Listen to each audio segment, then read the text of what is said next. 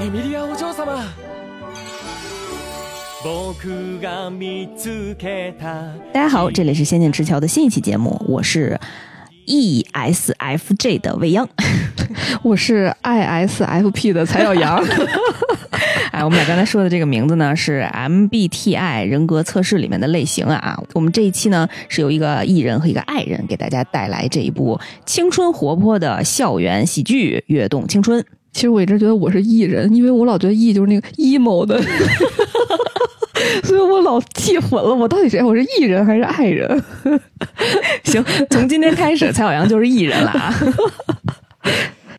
今天介绍的这部作品《跃动青春》呢，呃，其实原名啊叫《跳跃和乐福鞋》，它是高松美校从二零一八年开始在讲谈社月刊《Afternoon》连载的漫画作品啊。作为一个月更作品，到目前只连载了五十多话。嗯，在今年四月的时候呢，上映了动画版，是由 PA Works 负责制作的。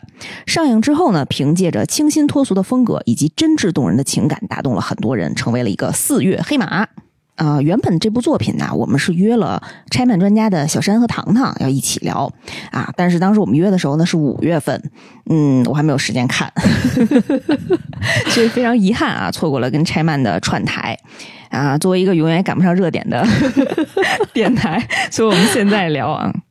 因为我也是前一段时间刚刚看完，看完之后呢，觉得真的非常好看，一定要跟大家再分享一下。这部作品讲述的呢是女主人公岩仓美津卫从乡下的小初中，以第一名的成绩考入了东京的一所升学率非常高的重点高中。啊，这位来自乡村的神童心怀完美的人生蓝图，独自来到东京。他的成绩非常优异，却因为个性吧。啊，与他人呢有着独特的距离感，稍微显得有些格格不入。偶尔呢会有一些挫败，但是还凭借着自己天真的性格，一点点的打动了班上的同学，使他们那些性格各不相同的同学啊，逐渐交叠在一起，互相打开了心扉。当时魏阳推荐我看这部作品的时候，其实我的内心感觉是说，因为就是讲高中的这个作品真的非常多，就是讲学校啊、讲青春的这种。其实我们以前也介绍过类似的作品，我还想说。他有啥？不是，我想说他有什么特别的，对吧？就是不就是讲一群高中生的故事吗？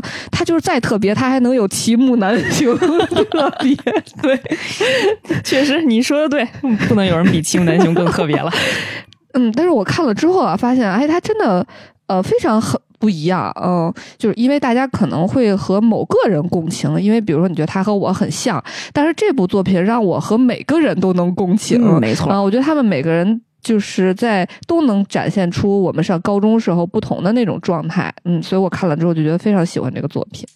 哎，确实，我在这部作品里也在每一个人身上发现了自己一两个相似的点，但是呢，大面上我觉得女主特别像白马，你不觉着吗？就那种坦率，然后又想到什么说什么，非常直接的这个性格是有点像，但是她没有白马那么自信。他也挺自信的，直白的，非常自信。你的意思就是女主还可以再自信一点，是吧？对对对，嗯，待会儿我们可以听一听啊。趁这期白马没在，我们可以吐槽一下的。这部作品原来的名字其实我特别喜欢，叫《跳跃和乐福鞋》。嗯，我没懂为什么跟鞋有什么关系？没什么直接的关系，但是就你不觉得特别俏皮吗？就特别像女主和男主这种嗯气氛。就很舒服，乐福鞋是那种平底儿的，然后什么人都能穿，然后什么场合都能穿。因为听起来这个给我的感觉是因为看第一集他就是和男主奔跑，咔嚓摔一大马趴，所以是不是他 是不是需要一双乐福？你说的对，就是穿皮鞋不能跑步，你需要一双乐福鞋，会让你的青春更舒适一些。嗯。很俏皮，很活泼啊！我觉得这个名字就还挺有特色的。但是我初听“跃动青春”这个名字的时候，就觉得稍微有点俗气，就是什么什么青春，就是谜底写在谜面上。对对对对对。但是不耽误这是一部非常好看的作品啊！大家不要被这个名字劝退。而且我觉得他画风也让我很喜欢。嗯，就比如说，当里面的人物他可能觉得很开心，或者有脸红，或者他平常说话的时候，他脸上那个红晕，好像不只是在咱们以前觉得就是在脸颊的部位，好像他在嘴角边上就会红，而且他画的那个红还是那种有点能看出线条的那种感觉，我觉得特别可爱，就觉得特别质朴。对对对对对。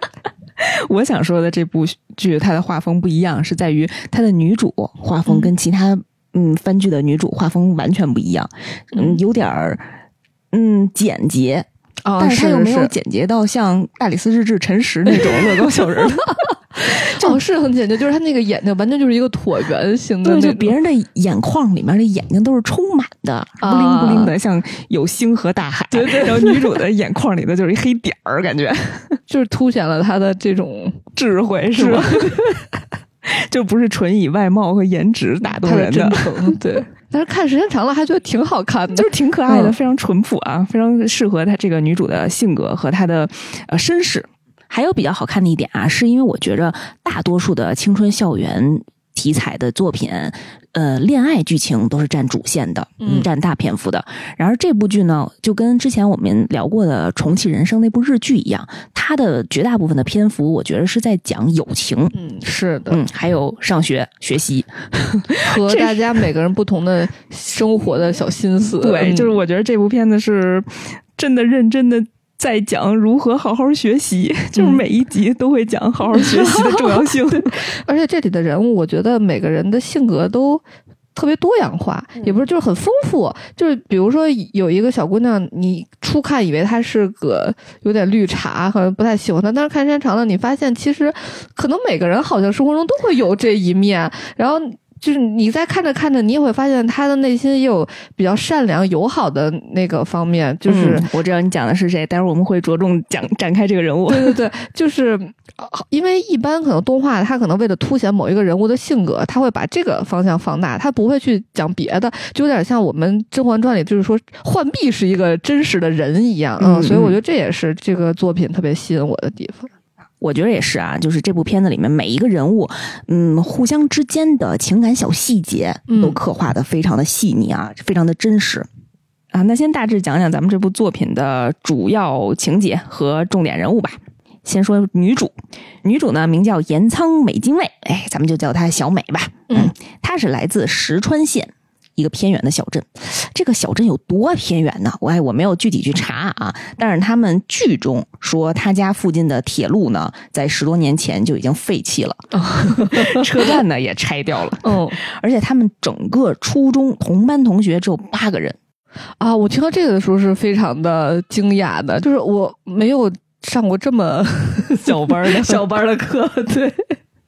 感觉那一岁的时候上的班儿都比这个人多了就。是你出去上个补习班都没有上过这么小班的课，哎，对，就是嗯，空气清新、人口稀少这么一个好地方啊啊！八个同学呢关系都很好啊。小美呢有一个最好的朋友叫小文，是她的从小到大的发小闺蜜。嗯，刚才我们也说了，女主呢因为是在村子里算神童吧，啊，学习成绩非常的好，所以呢中考的时候啊就考上了高中的重点学校。嗯，然后她在离开家乡要去往东京的时候啊，这八个同学都一起来送她。这个闺蜜小文呢，走的时候还送了她一个特别可爱的熊猫样式的发卡，因为小文和小美啊都特别喜欢大熊猫。哎，小美呢特别喜欢这个发卡，于是就把这个发卡别在了胸口的那个小兜上，嗯，信誓旦旦、兴致勃勃的去往了东京，哎，向往的这个大都市。她在东京呢，住在自己的姑姑家。哎，这个姑姑啊，还是挺有故事的。她是一位女装大佬，嗯职业是设计师。具体的情节呢，我们之后再展开啊。我还挺喜欢她姑姑的。啊，她是个女装大佬啊，对，其实是叔叔。因为我还没有看完，这是在后面的剧情里说的吗？呃，不是。啊，其实你第一幕看到就应该能看出来，我完全没有看出来。就因为你没看他块儿挺壮的，然后有一些细节，就比如说在车上别人会看他，然后小美就会安慰他，就说没事儿。就 我我我看我我表达不出来那个细腻的哦，感觉。但是我完全我只看到她的发型很奇怪啊，我觉得那他隐藏的其实还挺好的，因为我都没有发现。嗯，还是很有魅力的一个姑姑。嗯，是的。而且她的性格我觉得特别八卦，所以我 从来没有想过她会是个女装特别可爱，特别可爱，她姑姑特别可爱啊！小美第一天上学的时候啊，姑姑特别担心，就想送她去学校。嗯毕竟呢，小美是前几天才知道日本有很多家铁路公司的，哦，乡下来的小妹妹啊。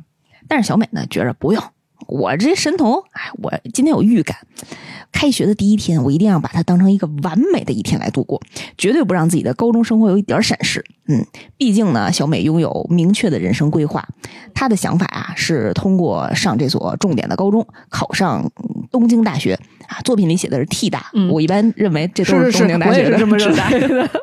然后呢，在东京大学要以第一名的成绩从法律专业毕业，之后啊加入总务省政府的工作，就是相当于公务员吧。嗯 啊就业的方向呢是要解决地域人口外流，为这件事情做出巨大的贡献 可能也是因为家乡的这个对对对人口外流的问题，对，啊，家乡的实际问题啊。等到退休之后呢，要回到家乡，然后当市长。大幅度的提升地方的财政，我当时看完之后，我好感动，他都退休了，还要回到家乡去当市长。主要是跟蔡小阳这种躺平的性格完全相反。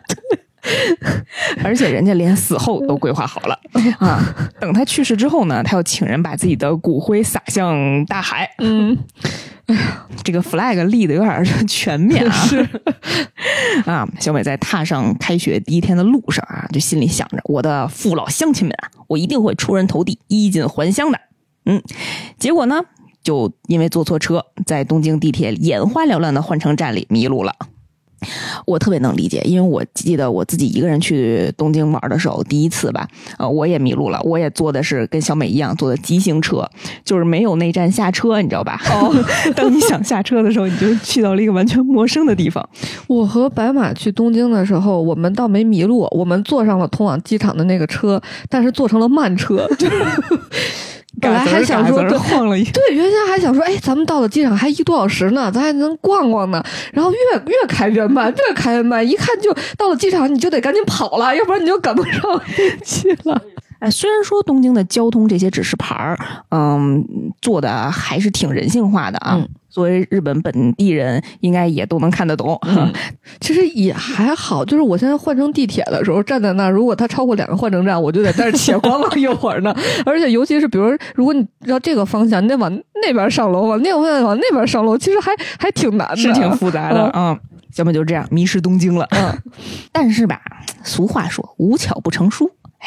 这个男主呢，这个时候就出现了。男主啊，名叫志摩聪介。嗯，每次弹幕里都在呼喊“志摩”“志摩”的时候，我总有一种穿越感。徐志摩，我认识的志摩只有这个人。我还说志摩是什么梗？嗯，用一个比较流行的形容方式啊，就是他是一个松弛感非常强的人。嗯，就比方说，今天也是他作为高中生的开学典礼第一天，但是他睡过了。但是呢，他不像小美那么紧张啊，他是一个非常悠然自得的状态。他就觉得睡过了，就别去了呗。就是 就睡过了嘛。嗯然后路上被同学打电话催促啊，自己本来没觉得有什么事儿，结果发现啊，这个车站里看到了一个呃穿着同校服然后面壁的女同学嗯，啊，忍不住就过去搭讪了，结果被对方满脸黑线吓到了啊。小美这个满脸黑线真是太逗了，她能一秒从可爱的小女孩变成贞子。也是一个演绎大师。对，就是当故事剧情发展的时候，每当她什么睡眠不足呀、心态崩溃呀，然后还有什么，她她的面相就会突然变成贞子啊，贞子好像没有面加椰子，反正就是这 给我的感觉就是这样，每次都能成功的把对方吓一跳啊。特别想要小美的表情包啊。对，我们这个聪介啊，我们那个男主是属于那种非常温柔体贴的类型啊，对陌生人呢也非常乐于助人啊。看见小美以后，就主动的问她：“你是迷路了呀？我也是这个学校的学生，我也迟到了，咱俩一块儿过去吧。”嗯，就这个状态呢，对于小美来讲，对于初到东京的小美来讲，此时此刻的她就如同刚破壳的小鸭子看到了妈妈，对这个比喻我也是没有想到。感觉非常亲切。嗯嗯，跟着我们男主啊，就来到了学校。但是男主其实挺不能理解小美当时崩溃的心态的，他嗯他认为不就是一个开学典礼吗？你怎么没赶上就跟遇见世界末日一样？嗯啊，女主说了这么一句话，她说那只是对你来说而已。嗯，就我所认为的开学典礼和你认为的可能不太一样。那真是相当重要呀！就是跑着跑着摔倒了，起来眼看不行了，连鞋和袜子都脱了，光脚一路狂奔。哎 对啊，就是他们两个人坐完地铁下车还有十分钟路程的时候，嗯马上出现了这个经典的日剧跑。嗯，小美呢，呃，像刚才蔡阳阳说的，脱了袜子，呃，拿着鞋就一路狂奔啊。为了赶上咱们这个开学典礼，一边跑呢，一边反思自己，说东京呢是个飞速运转的城市，我不但轻易的就淹没在了大都市的人潮当中，还自乱阵脚，让情况进一步恶化，最后甚至还把气撒到了如此亲切的向我伸出援手的人身上。我只用了半天就认清了自己的真面目，真是太丢人了。不过现在最需要做的就是全力以赴向前飞奔。就虽然呢，他跑两步就会摔倒啊，是一个体育弱鸡啊，但是呢，你发现啊，他特别会反思，非常快的认清自己的问题在哪儿。但是呢，他马上能化悲痛为动力，就是他不会沉浸在自怨自艾的那个情绪当中啊。他不会因为自己是来自一个小城市啊，要到大都市东京上学啊，会有那种一定会出丑啊的那种自卑感。嗯，呃，感觉女主呢是一个天生乐观、非常积极向上的人。如果大家的身边多是这样的人的话，嗯，一定会感觉非常的幸福。嗯，是的，它会带动你整个周围的情绪。嗯，说回来啊，小美呢和男主啊终于赶到了学校，开学典礼正在进行当中。哎，给他们班班主任急坏了。为什么呢？因为小美居然是新生发言代表。啊，那他得着急，他不能错过这个开学典礼。对，小美 赶紧放下书包就上台了。嗯嗯，然后校长当时就邀请他讲话。嗯结果自己咯噔，心里慌了一下。哎呀，这个稿子落在台下的书包里了，现场就安静了三秒，连对面的校长都开始被提到慌张了。嗯结果呢，就在这个大家不知道发生什么，但是没想到小美她背下来了，对，她开始了自己的脱稿演讲。而且稿写可好，非常的工整，然后非常的官方，然后我觉得比校长发言的还好，就是那种高考满分作文的水平，我看着都觉得，哎呀，这个开学典礼讲的真好啊！如果我们的听众朋友们遇到新学期需要自我介绍或者需要自我发言的时候啊，你们可以抄一抄，看一下这个漫画，抄一抄。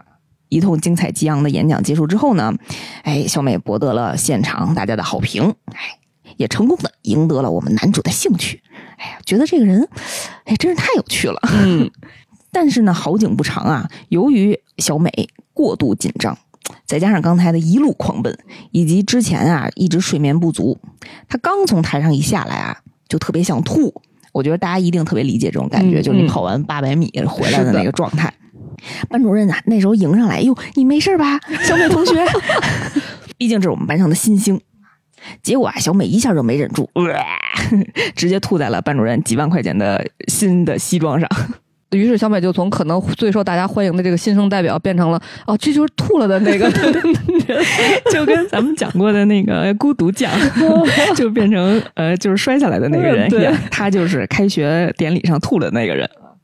除此之外吧，小美的啊开学呢，还有另一项惊人之举，就是在新同学的自我介绍的时候，都说第一印象非常重要。既然开学典礼搞砸了，那同班同学之间的自我介绍呢，小北就觉着一定不能再失败了。但是啊，他真是太紧张了，太想扳回一城了。他想了一宿，就前一天想了一宿怎么做自我介绍。本来想抖个包袱，结果呢，他抖包袱的时候用力过猛了，再加上熬夜啊，当时的面相就特别狰狞，效果完全是负分儿。嗯他当时说什么了呢？他本来啊，自我介绍里挺正常的啊，他自己提到，呃，因为想当政府官员才来到来到东京上学的。这个时候，台下就有同学问了：“那你为什么想当官员呢？”呃，这里翻译不同啊，我记得动画版本翻译的是“因为我生来就要做人上人”。然后还有一版漫画的翻译特别逗，就是说我天生的使命就是凌驾于他人之上。反正怎么翻译说的都是挺奇怪的，然后大家都傻眼了，就是空气突然安静的这种，就觉得这是一个怪人。哎呀，这块儿不得不说，男主再一次解围就特别暖，就这块儿比较戳我。嗯，就男主是在小美之后做的自我介绍。嗯，他说自己的兴趣爱好是各种活动，但是目前呢没有什么人生目标。不过呀，很乐意做小美的部下，哎，就一下 call back，你知道吗？好好呀，高级的喜剧的技巧，是的，这这就引得大家哄堂大笑哈，而且又联系到小美刚才的那个那个包袱，嗯他真的男主的哎这个技术真是太高，直接把这个包袱抖出来了啊！女主也特别感动，她是直到现在呢，她才知道男主的名字啊，就叫聪介，啊，跟自己老家那只狗聪之助还挺像的这名字，而且因为他们的头发都是黄毛，嗯所以他对男主的第一印象非常非常好，很亲切，不只是小鸭子的妈妈，还是自己家狗。就是我对你的 亲切，就仿佛看到你就看到我家养的狗狗。对，顺理成章的呢，呃，嗯作为很想之后从政的小美，呃，和男主分别当选了班长和副班长的角色。再介绍一下我们这个剧中其他主要人物啊啊，有一个姑娘呢叫小佳。小佳就是刚才最早蔡小阳讲的那个有点绿茶的那个小女孩啊，因为一开始的时候对她的观感，观众吧都觉得不是特别好，嗯。啊，但是我觉得呢，她也是一个特别特别真实的女生，她的嗯。本质挺善良的，只不过呢，有很多青少年期间啊，女生多多少少会有那种小心思啊。现实中呢，女女主小美这样的人其实很少见，就毕竟不会有人现实当中跟你说我是人上人，但是小佳才是我们当中的大多数人。嗯，嗯虽然小佳一开始不太讨喜啊，但是后面呢，呃，也因为呃小美的感悟吧、感化啊，成为了主角团的一员，在女主和男主的互相治愈之下，成长了很多。哎，呃，说说小佳刚开始啊，怎么有点招人嫌？她当时是坐小美的后桌，嗯刚开学呢，正在跟呃他旁边的女同学说说笑笑，小美啊就主动跟他问好，哎，小佳就客气的回应了一下啊你也好，但是看上去呢就很敷衍，也没深交，也没接他这话茬儿。结果这时候呢，就男主聪姐就来到了班上，嗯，特别亲切的跟小美说话，还主动要了小美的联系方式。男主走了之后啊，转头小佳过来就跟小美说：“哎呀，你也加下我吧，啊，我叫什么江头美佳，咱俩前后桌，一定得好好相处才行。”嗯就是很明显嘛，就是看到男主这么一位大帅哥跟小美这么亲切，是吧？哎，小女生的这点小心眼儿，就是小心思，都很明显。嗯，但是小美是，就是你城市套路深，我我并没有感觉到这层意思的那种，其实看到这儿的时候，我也没有感觉，嗯，就很很单纯，很很很纯就是真推广。被这个小小杨和小美是同样一种人，就是那时候小美还自我反思啊，一定是我刚才跟他搭讪的时候时机不对，这个人好亲切呀、主动给我加好友。我觉着白马一定也是会这么想的。是的，是的。不，白马都不会说第一次人家说啊你好敷衍就过了，白马一定会说，哎，那咱俩就加个好友吧。我看着你现在就加了，你你不加你哪个字儿不认识？用不用我教你一下？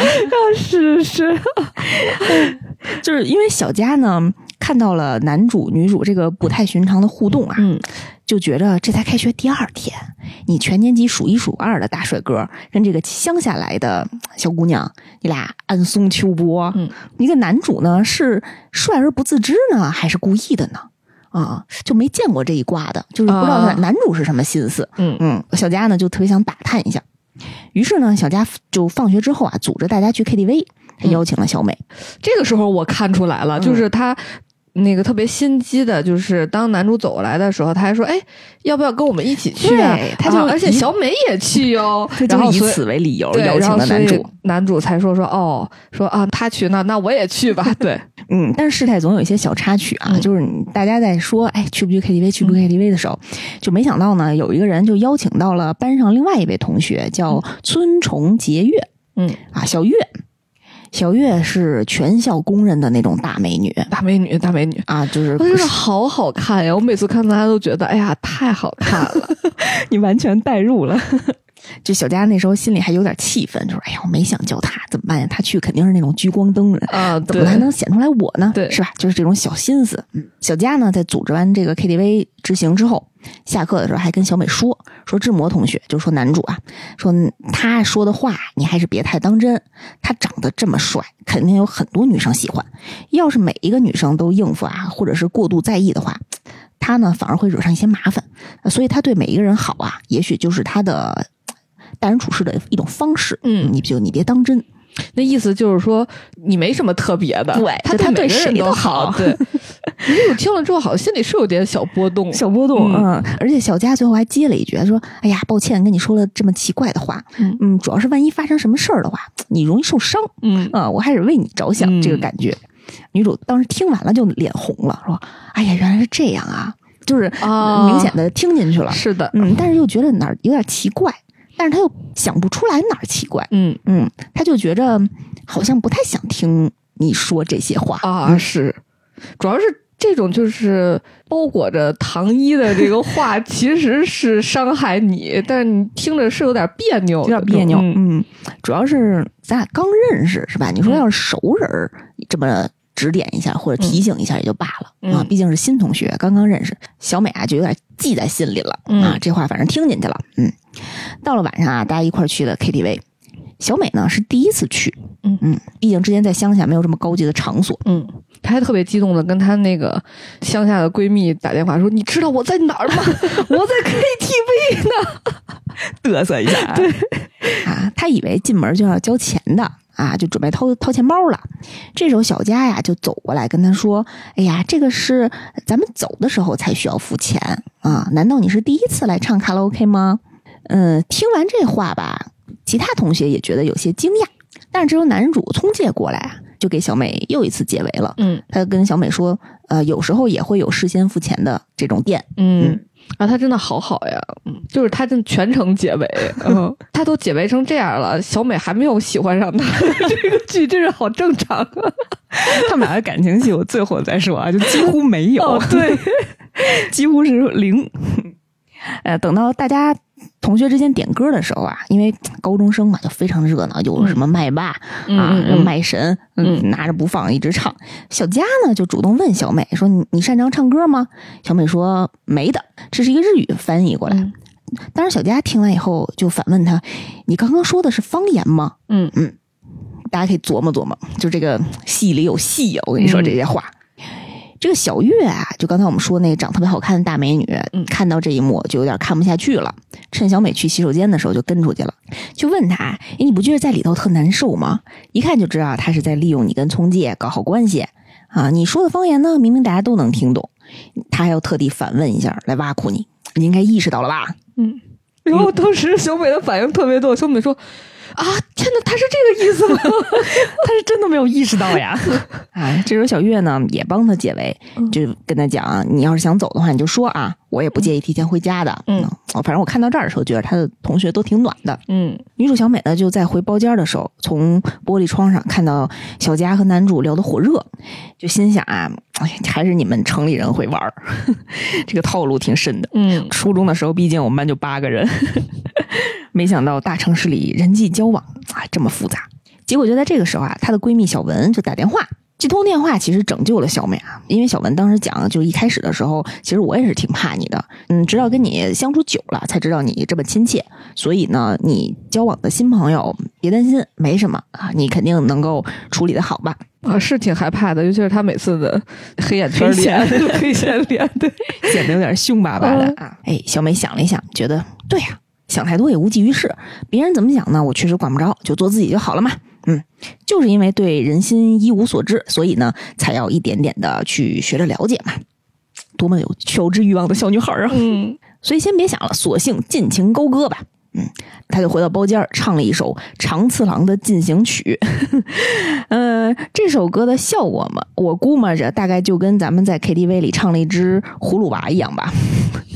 而且小美是那种超级认真、字正腔圆的那种唱腔，葫芦娃，葫芦娃，大概这样唱的。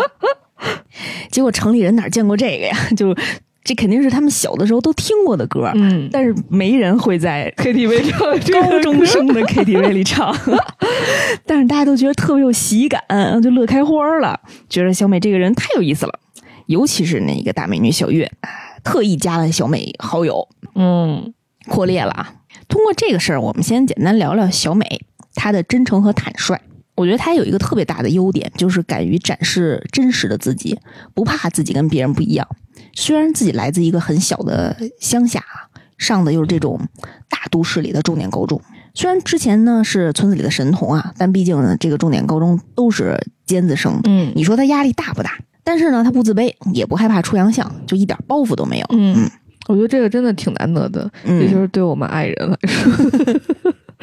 你不是变成 emo 的艺人了吗？其实呃，很多人都一样啊，就是越长大越不愿意展示自己真实的一面。呃，大部分的人呢，都是，尤其是我们社畜啊，都是戴着面具生活的，尤其是工作上。我觉得重要的一点就是怕被别人看不起，嗯，所以呢，有的时候就端着啊，不能放松。对，因为那天我遇到我侄女，然后她现在小学三四年级的样子，然后她看到我的手机那个聊天屏幕都是我喜欢的那个男明星的照片，然后她非问我说这是谁啊？我说这是我喜欢的男明星，她非要问我是谁，然后但是我就有点不好意思啊，我就 就是很难跟别人说说我特别喜欢。这个人对，也可能因为不是什么特别大众的明星或者什么，反正我没有办法解释出我内心的想法，但我只能跟他说：“我说你还小，你不认识他。”然后，对，然后但是他就是可能还是就是年纪比较小，就很真诚的问我，他说：“那他到底叫什么名字呀？”啊，所以我就还觉得，果然大人和小孩是还是我们的内心是不一样的啊。我刚才想聊呢，就是因为我觉得放松的状态对一个人其实是非常有帮助的啊。就是你越端着，你越紧张，你可能越会嗯出洋相。呃，我有一个自己的经历，就是我曾经有一段时间是在一个大厂工作啊，我要去到一个陌生的城市，然后嗯，没有任何熟人儿，嗯啊，工作也相当于是嗯同一个体同一个大类目下面的不同的工种，嗯，对我来说比较有挑战性，嗯。当时呢，我有一个认识的领导，我跟他不是那么熟，但是是他把我招进去的，我们就是朋友圈点赞之交吧。嗯，呃，因为我知道他非常认可我，所以我就，哎，非常想不要辜负他。嗯嗯，想更出色的表现自己。嗯，然后但是在那种陌生的状态下，又又不能以一个特别放松的状态。发挥自己特别真实的实力啊！总之，当时的状态，我个人认为可能是在我职业生涯当中最糟糕的一段经历了。就是因为过于想表现自己能做到好，做到更好，嗯，所以包袱特别重，害怕被别人批评，嗯，害怕被别人看出来自己曾经没有特别专业的做过这件事情。哦，我感觉就是你心里越想着这个事儿，就越不容易把它做好。对，嗯。反正那时候状况百出吧，呃，我觉得没有达到我一个平均水平，甚至就别提做到更好了。所以后来我觉着，凡事还是要放松一些，不能把自己紧逼到那个份儿上。嗯，大不了不干了嘛。我觉得主要是不要担心自己和别人的不一样。嗯，就你认为的，你可能的缺点吧，嗯，在别人眼里可能就觉着，哎，这个人挺有意思的。嗯，可能是就是他们身上呃没有具备的一个特点。嗯，没准就男主来加你好友了。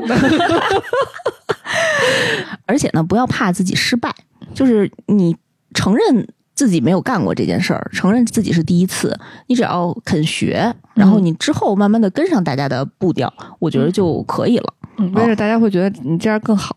嗯，很就还是要坦率，还是要真诚一下，不能。装作自己非常懂，但是其实嗯并不懂。在这儿，我想引出一个概念啊，叫逆商。你知道逆商是什么吗？我知道，养孩子谁不知道培养 逆商的？什么商都得培养。嗯，现在非常流行啊啊！逆商的全称呢是叫逆境商数。嗯，一般呢被称作是挫折商或者是逆境商。它呢是指人们面对逆境时的一种反应的方式。就是面对挫折、摆脱困境和超越困难的一种能力。嗯，他现在跟智商、情商一起并称三 Q 了。为什么我特别想强调逆商啊？就是因为这件事情很普遍，就是尤其是现代的学生，嗯，压力挺大的，压力确实很大。从上学起，他们就承受着特别大的思想压力，嗯，就业压力、综合素质的各方面的要求、未来的不确定性、环境的不适应性。听着就挺累的，我觉得不用说这么大，就比如说你在考试的时候，第一科你感觉自己没发挥好，后边就完了。这我觉得就是 逆商要发挥作用的时候问题啊。就主要现在的一些情况都特别严重，就那些新闻里都说什么不能承受学学习成绩下降啊，甚至说失恋啊带来的这种身心崩溃的这种压力，你好多一些负面出现的一些负面的现象啊。嗯，而且好像是我觉得从。养育小朋友的这个方向来说，可能大家会觉得，因为现在孩子比较少嘛，家里就一个嘛，都是一直哄着呀、捧着啊。你干了一个什么，大家说，哎呀，好棒啊，就就是是夸夸。对夸夸，或者是说一块儿做游戏，就一直让孩子一直赢啊，嗯，或者是小朋友生活的环境比较简单，嗯，然后没遇上过什么事儿，对，没遇啊没遇上过挫折，这嗯非常重要。然后之后稍微遇到一点挫折，然后就受不了这个打击了，嗯，对。然后当然也不是要家长每天在家打击孩子啊，也不是这个意思啊。对这个平衡非常重要 啊，就是如何促进青少年吧，在逆境面前形成良好的思维方式、良好的行为反应，这件事情非常重要。我觉得有两种，一种是像未央这种奋起型，一种像 蔡耀阳这种遗忘型，睡一觉就过去了，是吧？嗯主要靠金鱼的记忆达成每天快乐的成就。嗯哎，我其实觉得我我的处理方式跟女主还挺像的，就这件事情，我觉得我能做成，我就一定要把它做成。嗯但是也不要太过于逼自己啊，还是要适度适度。嗯。其实我是说，虽然我这种方法挺好用的，但是如果你还是青少年的话，最好还是不要经常用我这种和自己自洽的方法。你还没有到这个和自己自洽的年纪，就是你知道，如果等你上有老下有小的时候，你如果不自洽，你真是过不下去的时候再洽。现在大家还是需要一些孤勇者的这个，还是要有信念感的。对，我是觉着信念感和目标非常重要，就跟嗯。女主小美一样，我就要当人上人。虽然是她的一个包袱啊，嗯。但是她确实一直以这个目标为努力的方向的，知道自己最终可以做到更好，就是一直保持这个冲劲儿，一直有嗯发自内在的这个动力的来源、啊。但是我觉得对于逆商还有一点非常重要的就是，你虽然一直在努力，一直在做，但是做不到也没有关系。嗯。嗯，我觉得这一点在现在的家庭教育里面来讲非常重要，嗯，就是我们注重努力的过程，对但结果其实不重要，没那么重要吧？嗯，就是你赢了，哎，你可真棒，但是你也可以输，嗯，你可以输，你可以输。我觉得现在的很多小朋友就是输不起，嗯一输就崩溃了，信念崩塌了，世界观碎掉了。我认识一个小朋友，就是你跟他蔡丁壳，他输了都会嚎啕大哭，能哭一宿的那种。啊，真的这么哦？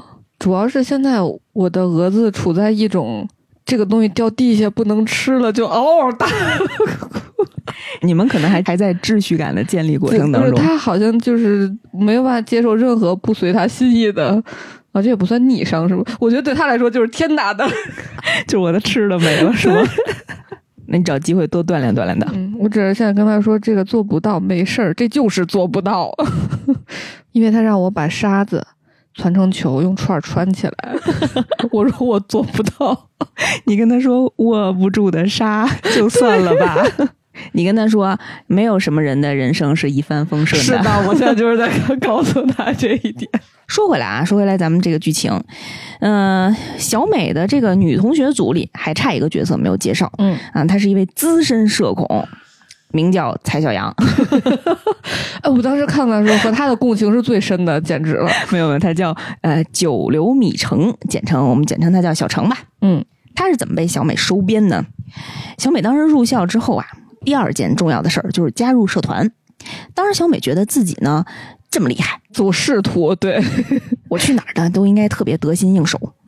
但是啊，当时小考成绩出来之后呢，她发现自己啊年级排名第十二名，一共年级四百多人，她排第十二。哎，这部番真的是一个让你每每集都要学习的 番剧。嗯，她就开始考虑啊，就是学习和社团的精力分配问题了。嗯，嗯毕竟他当时八个人的班级，每次考试都能考第一嘛。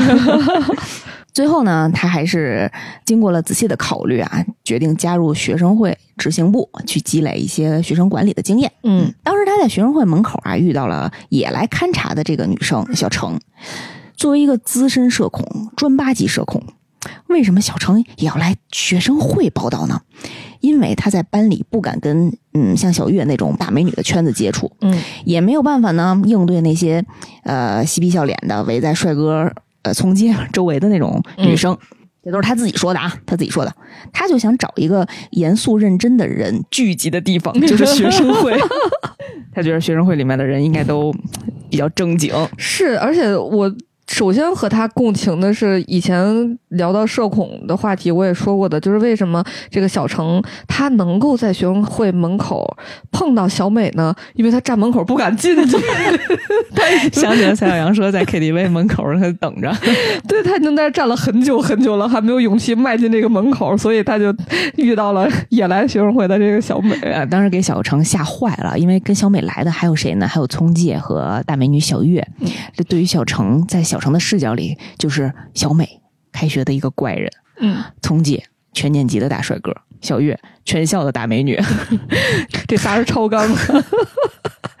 格格不入啊！我完全就每一个人他都应对不了，这三个人加一块儿，可能小小程就消失了。对，他当时的想法就是，你们都跟我不是一个世界的，距离我越远越好，别跟我说话，千万别跟我说话。后来呢，还是因为小美作为一个白马一样的呃社交恐怖分子，一个艺人，强行的拉着小程，还有跟聪姐跟男主一块儿啊去到了星巴克。嗯，呃，因为小美呢是第一次去星巴克，而且她想体验新出的一款草莓味儿的饮料。我记得现场呢，小美一直说一直说，非常非常的亲切，就一直在跟小程搭讪和那个搭话啊。嗯还主动要加他的好友，还一起拍照合影。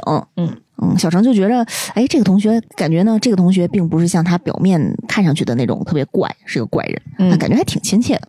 慢慢的也就敞开了心扉，跟他成为了比较好的朋友。我当时看这集就是特别感动，然后就感动到要想流泪的一个点是，当时他们已经从星巴克出来了，然后当时他在星巴克不是说要拍照留念嘛，然后这个小程在地铁站等车的时候，然后他收到了小美给他发的一个。呃，信息是他们刚才三个人特别开心的在星巴克拍的照片，然后他特别开心，他开心到他两只脚翘了起来，我给大家播报一下，现在蔡小阳已经 满眼含泪的状态，我已经深刻的就是，我看见他头上已经开始飘起了 充满泪珠的小桃心儿了。一个资深爱人和我们剧中的小程亲切的共情了。就是开心到垫脚脚，嗯，我当时觉得特别感动，嗯。因为可能他之前的人生，嗯，没有被这样对待过，就没有被这么亲切的好朋友主动哎呀，希望每一个我们爱人身边都能遇到这样的朋友。感谢白马，感谢白马对我一直以来社牛的照顾。希望每一个蔡小阳身边都有一个白马。哎、其实我在看这部作品的动画的时候，也真的是每集都会哭。他那种特别细腻的小心思，还挺戳人泪点的。嗯关于小程，我也有一块泪目，嗯、是他在跟那个大美女小月结成好朋友的时候。怎么回事呢？嗯，因为有一天有一个集体活动啊，呃，快散场的时候，小月主动跟社恐小程搭讪，但是对方呢比较慌张，特别紧张，不知道怎么接这个话。小月呢最后就表示啊说，呃，你要是不擅长跟我这样的人相处的话，今天就不用勉强跟我说话。嗯啊，难得是一个休息日啊，好好不容易大家一块儿出来玩儿，你就不要顾虑这么多嗯啊。我觉得这块儿就很特别暖。小月是小天使，长得也像个天使，内心也是个天使。嗯，因为我是一个特别怕冷场的人，嗯啊，所以我如果气氛冷了一些的话，我会一直一直在找这个话题。但是我认为怕冷场和艺人非常的搭配，怕冷场和爱人在一起就非常崩溃。我们又不社恐，又怕冷场，又不知道怎么办，是吧？对。我记得有一次吧，反正是在我一直在强行找话题，带着大家一块聊天的时候，嗯，有人会跟我说：“你不用担心会冷场尴尬，就是你歇一会儿嗯就没事儿，嗯就是我们可以不说话。是，反正尴尬的也不是你们。我那时候还挺感动的，是，但是没准人家觉得说歇会儿吧，我挺累的，你也不用强行让我们这种爱人说话了。反正小程听完小月这番话，自己也被感动了，嗯啊，下定决心要改变自己。第一步呢，就是要主动接纳对方。嗯啊，他呢主动给小月发短信了，嗯，呃，短信里是这么写的：说我的确呢是不太擅长跟你这种类型的人相处，但是我也想要改变一下，也希望能够进一步的更加了解你。嗯哎，这两个人就搞好了关系，成为了很好的朋友。小月收到这个信息之后呢，她作为一个艺人啊，就很开心，然后经常拉着小程逛街、分享、买买买什么的啊，也逐渐变得非常好要好。少女之间的友谊真的非常美好，嗯。大致介绍完出场的几个重要人物啊，我还想展开讲讲少女细腻的小心思，就他们友情之间的一些小片段，嗯嗯，比较能够触动我的。先说小佳这块儿吧，刚才我们也提到了，哦，我觉得小佳特别有戏，嗯，特别有话题点。他自己呢是一个心思比较重的人，嗯刚才我那些心机的点也已经大家已经感受到了。我还是觉得他跟浣碧好像。刚开始我对他的一个印象是，她其实挺漂亮的，但她又不是特别漂亮，所以他是觉得自己。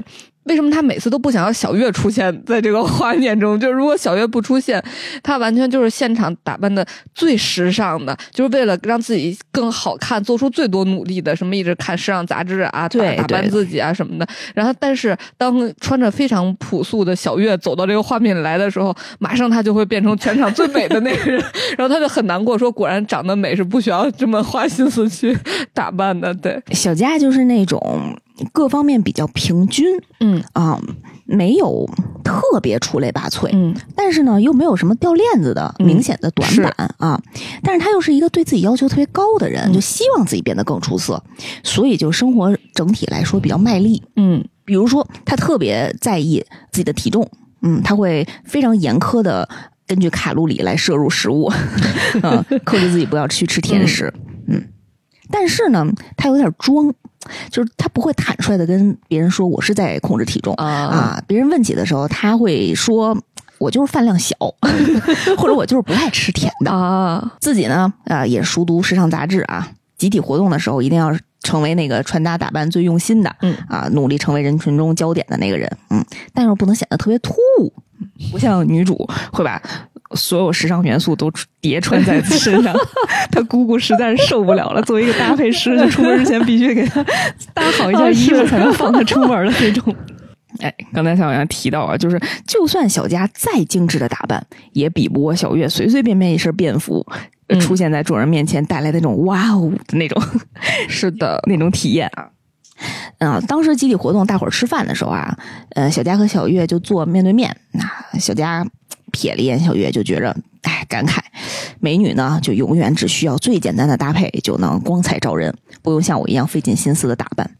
这个时候，我们细心的男主又出现了，他会主动询问小佳说：“江头同学，小佳的姓啊，你好时尚啊，你是嗯对时装很感兴趣吗？”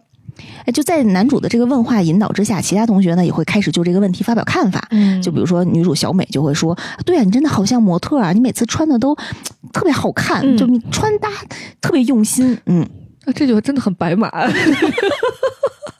就 我觉得就算小佳再有心思，就她听到这样很直白吧、很直球的称赞的话，也会感动的。嗯嗯，因为有的人真的看到自己的努力啊。嗯，还有一个事儿，我记得印象特别深。呃，在有一次班级体育比赛的时候，女主小美呢邀请小佳教自己打排球，因为小佳的体育项目啊成绩都还挺好的。嗯啊、最开始的时候啊，小美是跟男主聪姐一块儿啊，跟小佳三个人一起训练。呃，作为小佳呢还能接受，因为毕竟有一帅哥陪着。他主要是为了这个帅哥才来一起训练。我还给他美化了一下。嗯，主要因为有聪姐。后来有一次呢，就是男主有事儿啊，只剩下他跟小美了，小佳的态度就不太好。嗯为什么呢？就是小美嘛，她如果一个人的时候，她经常会在小佳雷区上蹦迪。就比如说，他会拿一堆巧克力甜食分享给他，然后还会很直接的问他为什么你不会不不吃？就这么好吃的东西，你为什么不吃呢？毕竟小佳是在很很努力的克制了，嗯逆着自己的天性在减肥，他会内心对小美有一点点生气吧？我觉着他会觉得小美特别幸运，嗯她可以特别真实的表现自己，还能被大家接受。我呢，遇见想吃的东西也不敢吃，还得想办法融入各种特别耀眼的社团和小团体。嗯啊，就是为了让自己有一些背书吧。嗯，明白。嗯 啊，但是嗯小美，你这样的人却不必像我这样付出这么多努力就能，又是大帅哥喜欢你，又是大美女跟你做朋友，嗯反正挺气的，有点气不过。嗯，在这儿呢，就是大家先别批评小佳，因为很多人都是这样的，其实是会这样的，嗯，就会嫉妒嘛，就是咱俩都挺普通的，为什么你能？而且不是咱俩都挺能是我这么努力我觉得我还比你还好一点呢。可能对，说为什么你就可以这样？对，嗯，我我这么努力是吧？我觉得小佳最大的问题就是因为他不太真诚，就是他想表现出那种不费吹灰之力就能平步青云的感觉，但是他又没有这个实力？嗯，他本来就得好好努力，但是他又看不起这个努力的过程，就很拧巴，能感觉到吗？我感觉到，就像我上高中的时候，有很多学习特别好的男生，非说自己每天回看电视剧就不学习，对对对 但其实每天回家做作业，然后依靠他妈给他讲电视剧的剧情，每天到学校 跟人聊天，仿佛自己确实在每天看电视剧。对，我觉得身边好多同学都是这样的。嗯就是我，我有时候在想啊，大家为什么看不起努力呢？就是因为觉着需要努力就代表自己没有天赋啊，或者天赋不够。就是你承认努力，就仿佛就是在承认自己不行。不努力也是一种能力呀、对，所以我就想说，大家不愿意承认自己不行，就觉着我天赋点儿，就是我特聪明，就特招人喜欢啊啊，不会说因为我特努力，我招人喜欢。我懂，就像在超级英雄里，我最喜欢超人，因为他天生就是超人，而不像蝙蝠侠还得靠瑞士。其实瑞士，我想要瑞士，我我不需要金刚不坏之身。随着我的年纪增长，我现在开始喜欢蝙蝠侠。我从小就喜欢蝙蝠侠，瑞瑞士是万能的，我跟你说，瑞士是可以买下课时的，就是超人的那个弱点。但是超英里面喜欢鹰眼的人就很少，他 才是比较平平凡的，完全是靠自己天天健身房健身。才能有自己的一一席之地。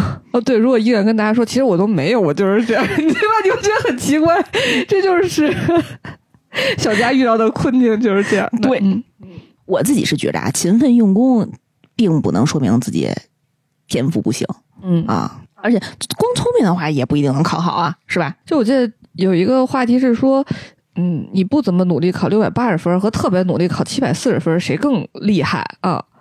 谁更厉害啊？就是肯定是，我觉得我还挺认同那个答案的，是说肯定是努力考七百四十分的那个人很厉害，因为努力是一种能力。嗯就像我这种每天想躺平的人，我就没有这种能力。嗯，因为你可以让自己每天能鞭策自己去努力，就很不容易啊。对，所以我觉得这也是一种很重要的能力。嗯。那天男主童姐不在，就剩下小佳和小美俩人在体育馆里练习。本来呢，那天的体育馆啊是高一的同学专用，嗯，嗯专属。结果啊，来了两个高三的男同学，人人高马大的，来这儿打球。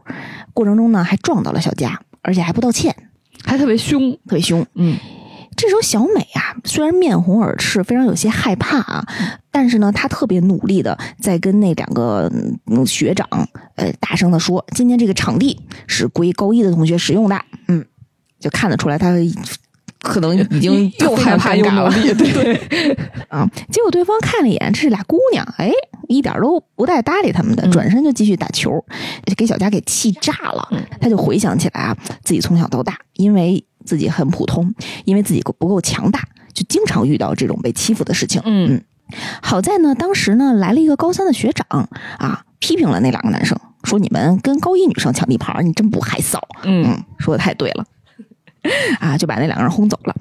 当然，小佳呀就记住这俩男的了，因为呃，他们学校的同学会在球鞋上写自己的名字啊，就 A 和 B 啊，简称。啊，小佳心想，哼，你们俩这名儿我已经写在我的灵魂黑色小本上了。写一个记仇本儿，我当时觉得好可爱，有个记仇本儿。但是小美呀，当时却说：“哎，那位学长好帅啊、就是帮我们的学长，嗯嗯，特别乐于助人，哎，特别想结识一下他。呃，小佳就以为小美认识那个学长、嗯啊，但是小美却说啊，是因为看到了鞋上的名牌儿才知道他叫什么。这个时候就特别点悟了小佳，他就忽然发觉这就是自己跟小美的差距。我用这几秒钟的时间记下了两个讨人厌的家伙，嗯但是小美呢，却记下了一个热心帮助我们的陌生人的名字。这就是自己和女主这种愿意更关注别人真善美的人的这种差距。我觉得可能他就不会再每次沉浸在自己这种闹心的小心思里。对嗯他关注的更多的是美好的事物，嗯把精力呢多用在这种方面，自己就会变得更真、更善、更美。就比如说吧，我们就很少跟人掐架。除非有人故意带节奏、混淆事实啊，要不然 网线另一边的恶意其实一点都不重要，啊 杠就是你对，多看一眼就是我们输了。小佳呢，嗯，就又自我反思了，哎，就觉得我既然我既不是什么大美女，又做不到像小美那样纯粹又坦率，像我这样的人，会有谁愿意选择我呢？小小佳在怼人这方面还是挺直接的，他就直接追问小美去了，说：“那你为什么要找我练习啊？对你来说呢，我就是一个讨人厌的家伙吧？难道给我添麻烦，你没有什么心理负担吗？嗯就是所以 所以你来找我啊。”小美当然说肯定不是这样的呀。虽然呢，你之前确实有一点点强势，哈，不过我后来发现呢，虽然你说的话都不中听，但是你确实也没有骗过我。而且学习打排球的话，我觉得你更能直言不讳的指出我的问题。嗯嗯，因为我听人说过，教人学东西比解答问题更难。事实上，你教的东西非常的简单易懂，看得出来你是练习了很多次之后才变得这么厉害的。我看到这一幕，呃我也哭了。为什么呢？就当时的那个呃分镜啊，场景是小美在说这些话的时候，小佳就联想到自己特别努力克制嗯。不吃那些甜点，然后学习美妆、学习护肤、学习那个时尚搭配，嗯。然后自己默默一个人早上比别人早起两个小时练练习排球，就是为了要加入这些表面上看起来比较光鲜的社团和小团体吧，怕自己掉队。这个时候他听女主说完话，就觉着有人看到了自己的努力，嗯自己的努力还是有成果的，没有白费。反正那一刻，我跟小佳一起破防了。嗯，而且我觉得他真的是花费比平常人更多的努力，嗯才能达到他现在的这个效果。对我觉得虽然他故作轻松不是很好，但他确实人家真实的付出了努力。的，对，嗯，他只要敢于接受自己，我觉得就嗯他已经就完美了。对嗯。而且我觉得小美说了一句话特别实在啊，就特别好啊，就是她说小佳可以直言不讳的指出我的问题。我觉得能够直言不讳指出问题的朋友非常非常有必要。嗯嗯，大家一定要珍惜。其实，在我眼里，蔡小阳跟白马就是这样的关系，就是他们俩经常互相指责，不太会顾及对方的想法。没有没有，开玩笑啊。嗯其实就最近有一次是。呃，我们录那个大理寺日志的时候，嗯然后刚开始我完全是一个以一个相声演员的角度，嗯、把这个前面两集的故事，我光第一集就写了三千多字的稿，你想，他第一集只有十五分钟，我在里边插了多少段子和梗？你这是改编，你这不是复述。因为当时我觉得《大理寺日志》它嗯的线比较乱，嗯、我其实是想就给大家开个头，可能就是把里边比较有意思的事情讲得更有意思一点，然后上上大家去看就好了。然后我们当时录完之后，白马就觉得效果不太好。嗯，他觉得节奏太慢了，因为我插的太多了，就是恨不得把一个场景掰开揉碎了，把陈实先迈哪只脚都给大家介绍一下。对，但是他还稍微有一点顾忌，他说：“你先不要生气啊。”或者他说：“我就是说一下啊，就那个，嗯，他号称委婉的说一下，嗯，然后他觉得，嗯，确实效果不好。然后我当时确实不是特别高兴啊，我我就一直在说，我觉得挺好的呀，嗯，我觉得我特别喜欢我的梗啊，我那个押韵的那些 rap，他都觉得说 到时候都应该删了呀，嗯嗯，但是后来就是他和我。就是真的掰开揉碎了说了之后啊，我们又补录了很多后面的剧情之后，整体听下来，我确实觉得比第一版要好了很多。嗯，嗯就是内容上啊和要讲的东西，嗯，就是出来的效果也比之前的那个要好。它确实是对的，但我还是觉得我的段子挺好的，都给你删。大家想听彩式相声的话，我们可以之后录一个花絮，让曹阳把我们那些删了的段子全给当花絮放出来啊。嗯说完了小佳，哎，我特别想再说说女生组里面的小月。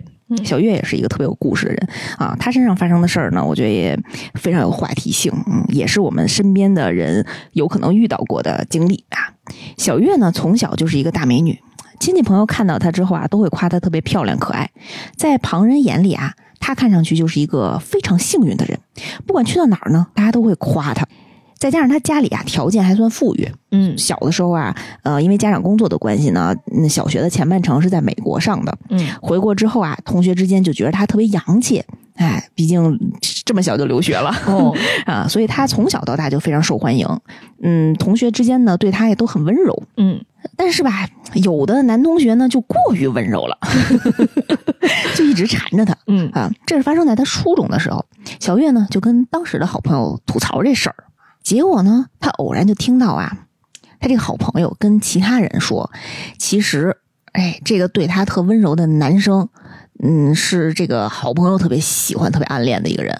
哦说小月这样跟他讲，肯定是故意显摆自己，嗯，受欢迎啊。哦，但是其实小月根本自己不知道啊。嗯呃，小月听完这事儿呢，就觉得，哎呀，自己确实不应该随便发牢骚，就是自己能被嗯别人喜欢，也应该是一件值得幸运的事儿。嗯嗯自己还吐槽，确实有点凡尔赛。嗯结果呢，再有男生给他打电话，他就不太好意思拒绝，他就想说，那跟大家嗯处好关系也挺不容易的。嗯但是吧，就是因为他不拒绝，又被其他的女生追着骂，啊说你别来骚扰我男朋友。但是其实明明是那个男生老天天骚扰他，哦嗯，但是小月都不知道他这个男生其实是有女朋友的啊，可能这个男孩子呃跟自己的女朋友这说这肯定是别人上赶子来来找我，嗯嗯，反正就有这些嗯乱七八糟的事儿。怎么这些男孩子从上学的时候就这么讨厌 其实呢，太好看的女生都有一些独特的烦恼的啊。嗯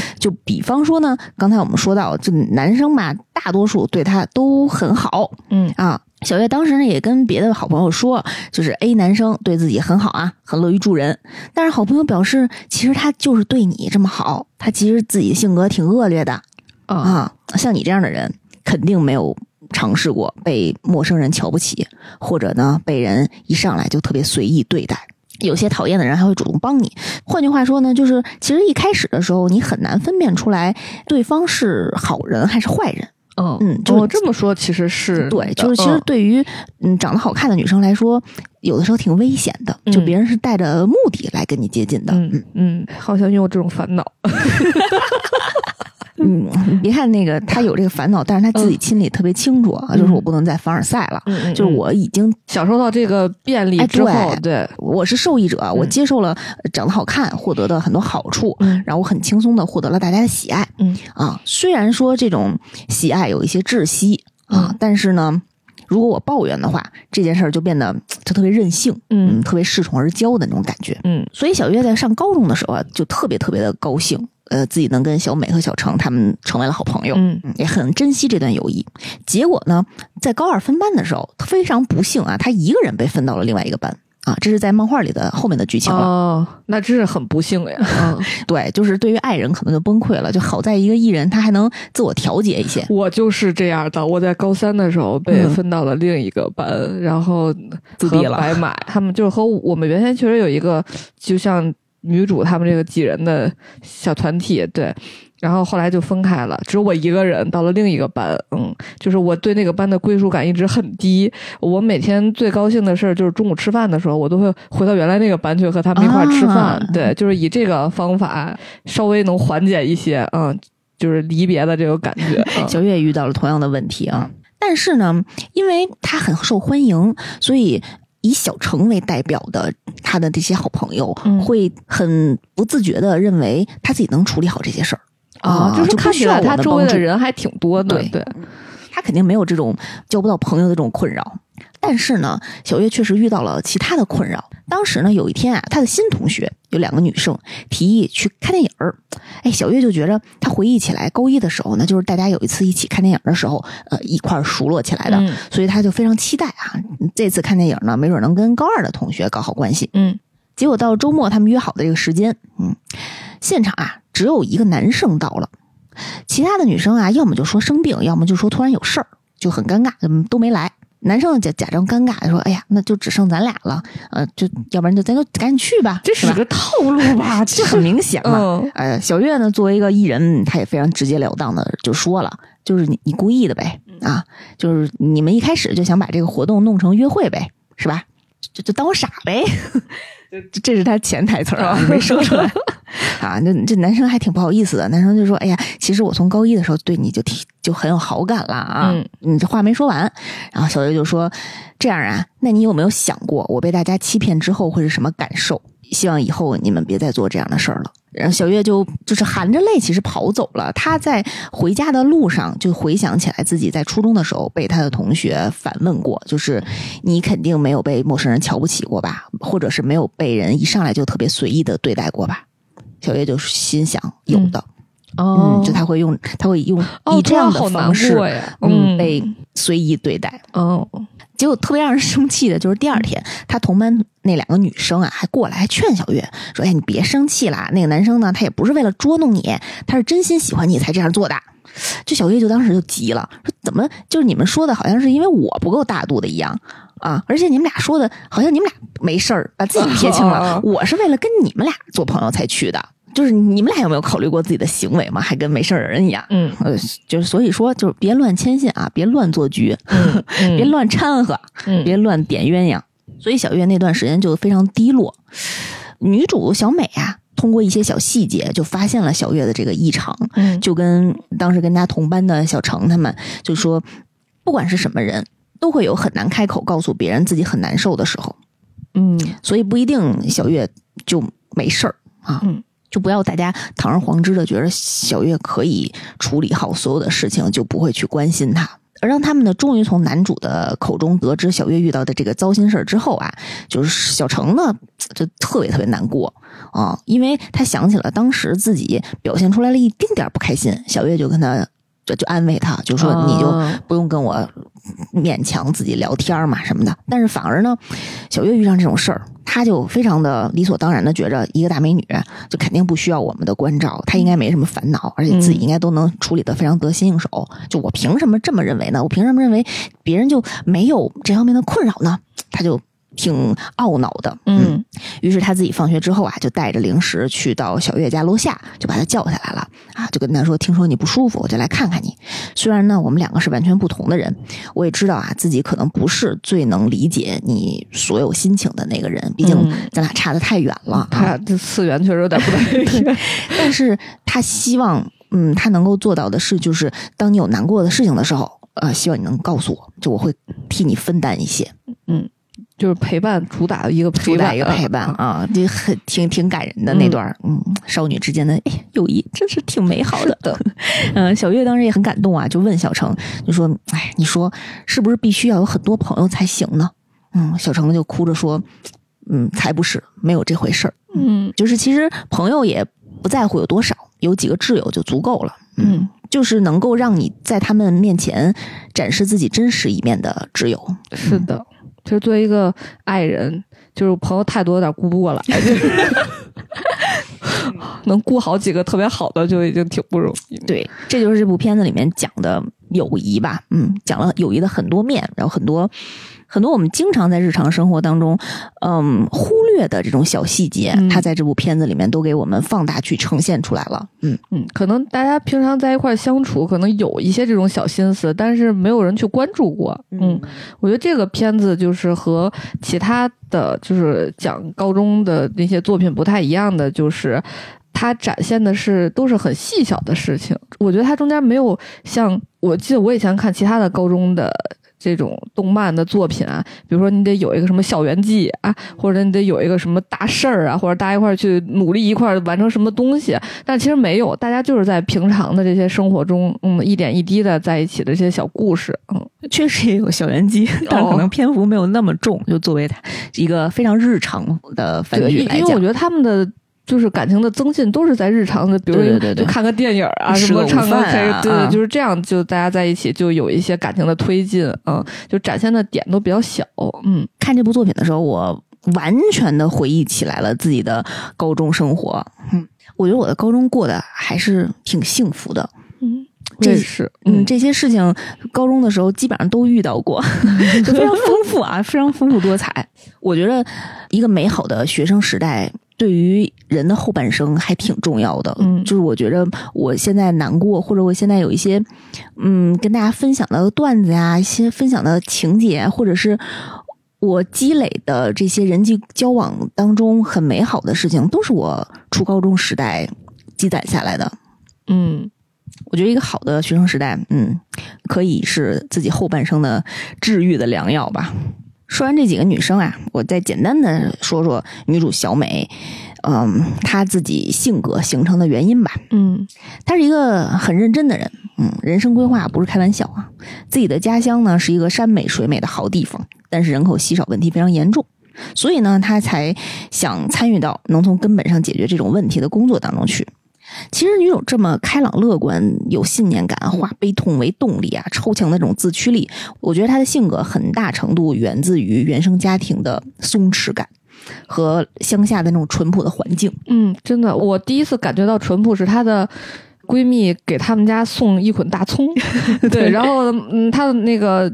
女主的妈妈就特别自然接过说：“哎，说那你要要点秋葵嘛？说但是等我一下，又给拿点家里自己的秋葵，特别像看那个韩剧《请回到一九八八》，然后对对对，送一碗饭过来，不行，你得再拿回去一碗。然后这几家人就晚饭别吃了，就这还几个孩子送了十分钟饭，然后最后我记得那个狗焕还说，就不能大家坐下来一起吃吗？他们家那个松弛感，我哎印象挺深刻的。我记得当时他放暑假回家。嗯啊，第二天吧，早上起来，嗯，他弟弟就跟他妈说：“姐姐还没出来呢，要不我就叫他去。”嗯啊，他妈就说：“让他多睡会儿吧，他肯定是回家之后整个人就都松懈下来了。”嗯，非常戳我，因为我在家就很少睡能睡懒觉的那种，也非常戳我。我觉得他家真的是从头所有人都很松弛，狗也非常，狗都非常松弛，从姥姥开始就很松弛。我觉得就是因为这样，她女主才有很大的精力啊，呃，去投入到自己真正喜爱的学习和事业当中，嗯，就没有内耗，他们家完全没有内耗，所以我觉得她可能也比较自信。嗯，我一直对女主这样的性格的疑惑的一点是，我觉得普通来说啊，就是你从一个小城市出来，然后你到一个大城市里很繁华去学习，我觉得大家或多或少都会有一点。小自卑的这种情绪，但他完全没有，所以我特别想获取这种作为一个自卑型人，对我想知道 为什么他一点自卑都没有。这是这是我觉得还他挺好的，但是我确实不知道怎么才能做到这样。可能是从小被夸夸长大的吧，可能他真的就是特别聪明，老师第一 名，对对对，是神童，是神童。因为漫画后面讲到了他在全年级呃还能考到第一名，嗯。在那么一个重点高中的实验班，那我要能考到第一名，我也不自，就是都是那种人家说，如果你高考考七百五，就是家里族谱这一篇都撕了，从你开始重新写，就是这样的人，怎么可能会自卑呢？哎呀，还是有实力啊，还是有实力的。呃，除了那个他们家的松弛感和这个乡下的环境啊，我觉得她的这种自信和乐观也是经常靠友谊的魔法来支撑的。嗯，她那个闺蜜小文对她也特好。就当年她初中考赶考的时候，其实她自己紧张的连饭都吃不下，当时她那闺蜜就拉她出来吃夜宵，帮她缓解压力。嗯，而且呢，还跟她约定说考完之后还是要来这儿一起吃饭。小美当时就觉得，哎呀，要是没考上我就完蛋了，我这这辈子就完了。呃，紧张到饭也不想吃了。小文呢？主要是他这辈子规划的太好了，就中间断一步，后边的全没了，一直到退休之后死了都等于如果没有考上这高中，后边这一切就都崩塌。我我像我们这样的人都是先规划明年就不错了，明年比如说二月就没做到，没事儿，再从三月再重新规划一年，对吧？哎呀。当时小文呢，就也觉得他这个给自己的压力比较大啊，呃，就劝他说：“对于选择挑战的你来说呢，这个过程本身就是有意义的，嗯，而且呢，对于了解你的我来说也是同样有意义的。”翻译过来啊，就呃，可能是日文翻译的问题，就是我觉得简单来说，就是你做不到也没有关系，嗯，因为你的努力我们都看到了，嗯。嗯，这对于培养他的逆商非常有帮助，就你很棒啊。你做得到做不到，你都很棒了。就像白马经常和我说：“你活着回来就挺好的，这一天还活着，很棒。”对，嗯，今天又是活着回来的一天，你真棒啊！所以对于小美来讲啊，嗯，这顿饭给了她很大的动力啊，哭着吃完回家又又能好好学习了，又有力量了，再学三百小时。就虽然他自己也是在为自己努力的，但是有能理解自己的朋友，真的很开心。嗯，哎呀，跟大家分享了很多了。作为一个校园恋爱番，不是校园友情番，最最后我们再简单说一下这个男女主的爱情线。嗯，好像都不是很重要了。呃，这部番里头真的有爱情线很少，而且很难界定。你说是暧昧，那真是侮辱了他俩的感情。我觉着他俩从头开始啊，就是各种心动的行为举止和对话，但是呢，你从头就不觉得他俩是恋爱关系，嗯，你就觉得他是纯纯的革命友谊。就是怎么还没喜欢上男主，我都要喜欢上男主，他怎么还没有喜欢上男主？嗯，我觉得他们俩就是从革命友谊上升到爱情的。可能是从一开始就是破壳的小鸭子看见鸭妈妈就没有 定位错了。对，我觉得也是，就是一开始太不把对方当恋爱对象，嗯才能发展出来的这样的关系啊。就两个人一开始对彼此真的一点杂念都没有，单纯的觉着这个人很好。就是这两个人，我觉得从始至终呢，就已经有一种超乎性别了，太纯洁了这个关系乎。性别和画风。对，嗯，就这个人特好，有很多自己没有的那种闪光点。嗯嗯，也正是因为这两个人的性格原因吧，就是女主的这种乐天派、淳朴天真的这个性格，还有男生男主这个温柔帅气还不自知，但是男主有一点讨好型人格和一点自卑。嗯嗯，就他们俩这个性格，导致呢这部作品已经连载了几年啊，到现在五六年了啊，愣是没有什么感情进展。主要是一开始俩人太不把对方当当人了，不，太不把对方当恋人了，是没当人，一直上就是他觉得当狗，一个当狗 当鸭子。对。啊，但是因为周围的那个社会舆论啊，还有像小佳这样的，就是我得推你一把，就是这是个顾虑和这个嗯点破吧，就是慢慢的两个人才发现自己对对方的心意有那么一点不一样的嗯啊，所以从最近几话吧，刚刚开始，他们现在不是纯纯的革命友谊了，他有杂质了，他们俩不纯洁了。感情戏还在铺垫啊，我们在这儿就不多展开了，等过一阵子大家可以再看看。最最最最最后，我特别想说的就是，如果你现在正在美好的青春时期，你就好好的珍惜他们啊；如果你的美好的青春已经不复存在了，就把当下过得美好一些。特别棒。那我们这一期节目呢就告一段落啦。如果你喜欢我们的节目呢，欢迎给我们节目点赞、留言啊、订阅、分享，还有什么投月票打赏，，rich，我们要 rich。好，谢谢大家，我们下一期再见。再见。が守ろう。この手掴んで小さなバラ。